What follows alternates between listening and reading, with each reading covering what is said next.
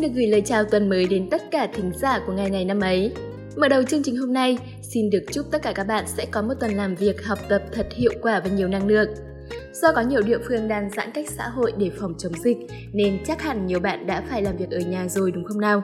Làm việc ở nhà thì chúng ta sẽ gặp một số vấn đề như là thiếu tập trung, thiếu thiết bị, dễ khiến cho hiệu quả công việc không được như mong muốn. Vậy thì hôm nay mình sẽ bật mí cho các bạn một số tip để khắc phục vấn đề này nhé. Đầu tiên, hãy tạo một không gian làm việc phù hợp.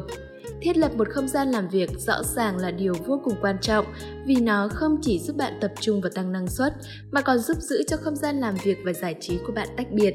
Bạn hãy mang máy tính, bút và công cụ hỗ trợ làm việc khác của bạn đến khu vực này và cố gắng không di chuyển chúng đi nơi khác trong suốt cả ngày. Thứ hai, hãy cố gắng tránh những thứ gây phiền nhiễu. Bạn có nhiều việc nhà có thể tranh thủ làm, nhưng hãy đảm bảo là chỉ làm nó trong giờ giải lao. Tránh xa các phương tiện giải trí yêu thích của bạn như TV, sách báo. Thứ ba, đầu tư vào các công cụ cần thiết cho làm việc từ xa. Nếu bạn sẽ làm việc từ xa trong một thời gian dài, bạn nên đầu tư vào các công cụ bạn cần để làm việc hiệu quả. Những công cụ này có thể sẽ cải thiện đáng kể năng suất của bạn khi làm việc ở nhà. Một số thiết bị có thể kể tới như máy tính sách tay hoặc máy tính để bàn, tai nghe chống ồn, bàn ghế làm việc, máy pha cà phê hay gối massage. Và cuối cùng, hãy phân bổ thời gian làm việc nghỉ ngơi hợp lý và cố gắng duy trì thời gian biểu giống như những ngày làm việc tại văn phòng. Điều này sẽ giúp bạn có cảm giác bạn đang thực sự làm việc như bình thường và bạn sẽ tập trung hơn nhiều đấy. Mong rằng dù dịch bệnh và phải làm việc từ xa, nhưng chúng ta sẽ vẫn làm việc thật năng suất và hiệu quả nhé.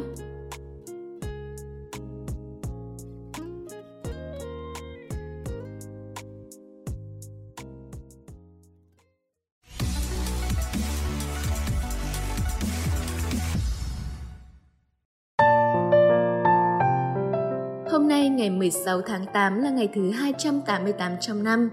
Chúc mừng sinh nhật các bạn có ngày sinh trong hôm nay. Chúc các bạn sẽ có một ngày thật vui với nhiều kỷ niệm đáng nhớ. Có lẽ với mỗi giai đoạn cuộc đời thì niềm vui ngày sinh nhật của chúng ta cũng sẽ khác nhau. Lúc còn bé thì niềm vui sinh nhật đến từ bánh kẹo và quần áo đẹp. Ở tuổi thanh thiếu niên thì chắc vui nhất ngày sinh nhật là được tụ tập với thật nhiều bạn bè.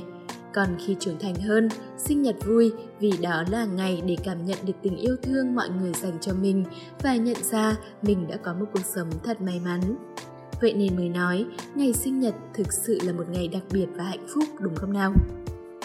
Tiếp theo như thường lệ, hãy cùng lắng nghe xem câu danh ngôn của ngày hôm nay là gì nhé. Đường tuy ngắn, không đi không đến, việc tuy nhỏ, không làm không nên. Câu danh ngôn thật đơn giản, xúc tích và là bài học mà ta cần ghi nhớ mỗi ngày. Nó có ý khuyên răn chúng ta muốn đạt được mục tiêu thì phải có hành động cụ thể. Nếu một người chỉ nói mà không làm, chỉ có kế hoạch mà không có hành động thì sẽ không thể thành công. Bất cứ việc gì dù là nhỏ nhất, ta đều phải bắt tay vào thì mới hoàn thành được. Và mọi hành trình vạn dặm cũng sẽ bắt đầu từ một bước chân. Đặc biệt, dù là những việc nhỏ nhất, ta cũng hãy đặt toàn tâm toàn sức để thực hiện, chứ đừng coi thường mà làm qua loa. Hoàn thành tốt từng việc nhỏ chính là cách để ta đi nhanh hơn đến những mục tiêu lớn. Trong cuộc sống, có những người tuy rằng có năng lực, có mục tiêu rõ ràng, nhưng lại chần chừ không có kế hoạch thực hiện, làm việc không đến nơi đến chốn. Kết quả khi năm tháng trôi qua rồi vẫn không đạt được thành quả. Ngược lại, có những người dù không quá xuất sắc nhưng luôn kiên trì, chăm chỉ, liên tục hành động. Điều này khiến họ hoàn thành được mọi điều mong muốn. Vậy nên, khi đã xác định được con đường và mục tiêu của mình rồi, hãy bắt đầu hành động ngay từ những việc nhỏ nhất.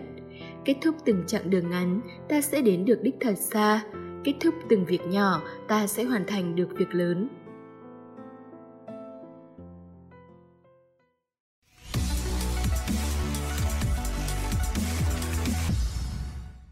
Đến với phần cuối trong chương trình hôm nay, chúng ta sẽ cùng tìm hiểu xem ngày nay của những năm về trước đã có sự kiện quan trọng nào diễn ra nhé.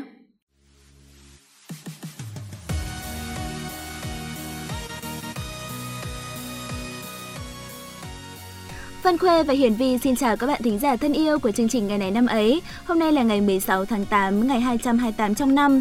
Tất cả những sự kiện nổi bật diễn ra ngày hôm nay của rất nhiều năm về trước sẽ có trong chương trình.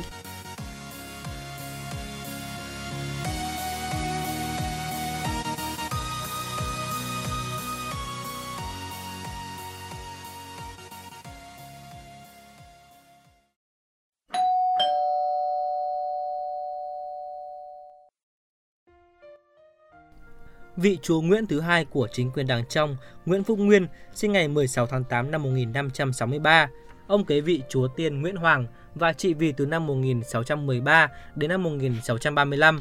Trong thời gian ở ngôi chúa, ông đã xây dựng một vương triều độc lập ở Đàng Trong, từng bước ly khai khỏi chính quyền vô lê chúa Trịnh ở Đảng ngoài. Chúa Nguyễn Phúc Nguyên cho sửa thành lũy, đặt quan ải, vỗ về quân dân, trong ngoài đâu cũng vui phục nên được nhân dân suy tôn là chúa sãi, chúa bụt hay là Phật chúa. Ông tạo nên một nền ngoại thương hàng hải mạnh, với thương cảng Hội An trở thành thương cảng chính không chỉ của Đảng Trong mà trên toàn khu vực tương đương với Việt Nam và Đông Nam Á ngày nay. Ông là vị chúa đầu tiên xây dựng cơ nghiệp Đảng Trong của nhà Nguyễn với ý chí cương quyết, tạo nên một xứ Đảng Trong độc lập tự chủ. Ông đã chỉnh đốn việc cai trị, củng cố quốc phòng, biết dùng người tài để chăm lo việc nước, nên nhân dân an cư lạc nghiệp. Ngoài ra, ông còn đẩy lui được những cuộc tấn công của chúa Trịnh ở đằng ngoài. Ông cũng chính là người cho xây dựng lũy thầy ngăn cách đằng trong đằng ngoài. Ngày 16 tháng 8 năm 1945, Quốc dân đại hội đầu tiên do Đảng Cộng sản Việt Nam tổ chức họp tại chiến khu Tân Trào thông qua 10 chính sách lớn của Việt Minh, chủ trương tổng khởi nghĩa, quy định quốc kỳ là lá cờ đỏ, có ngôi sao vàng 5 cánh ở giữa, quốc ca là bài tiến quân ca. Tham dự đại hội có hơn 60 đại biểu đại diện cho cả ba miền Bắc, Trung, Nam, đại diện cho các ngành, các giới, các dân tộc, các đảng phái chính trị, các đoàn thể cứu quốc và một số kiều bào ta ở nước ngoài. Ngày 17 tháng 8 năm 1945, đại hội bế mạc trong không khí tổng khởi nghĩa sôi sục. Thay mặt Ủy ban Dân tộc Giải phóng Việt Nam, Chủ tịch Hồ Chí Minh đã đọc lời tuyên thệ. Chúng tôi là những người được quốc dân đại biểu bầu vào Ủy ban Dân tộc Giải phóng để lãnh đạo của cách mạng của nhân dân. Trước lá cờ thiêng liêng của Tổ quốc, chúng tôi nguyện kiên quyết lãnh đạo nhân dân tiến lên, ra sức chiến đấu chống quân thù, giành lại độc lập dân tộc cho Tổ quốc, dù phải hy sinh tới giọt máu cuối cùng không lùi bước. Vừa rồi là những sự kiện tại Việt Nam, tiếp theo xin mời các bạn đến với những sự kiện quốc tế.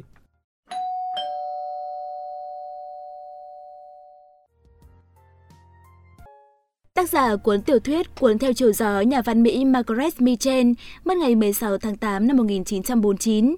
Bà đã nhận được giải Pulitzer cho tác phẩm hư cấu vào năm 1937 nhờ chính cuốn tiểu thuyết cực kỳ thành công Cuốn theo chiều gió, xuất bản năm 1936. Cuốn tiểu thuyết này là một trong những cuốn sách phổ biến nhất mọi thời đại và được bán hơn 28 triệu bản.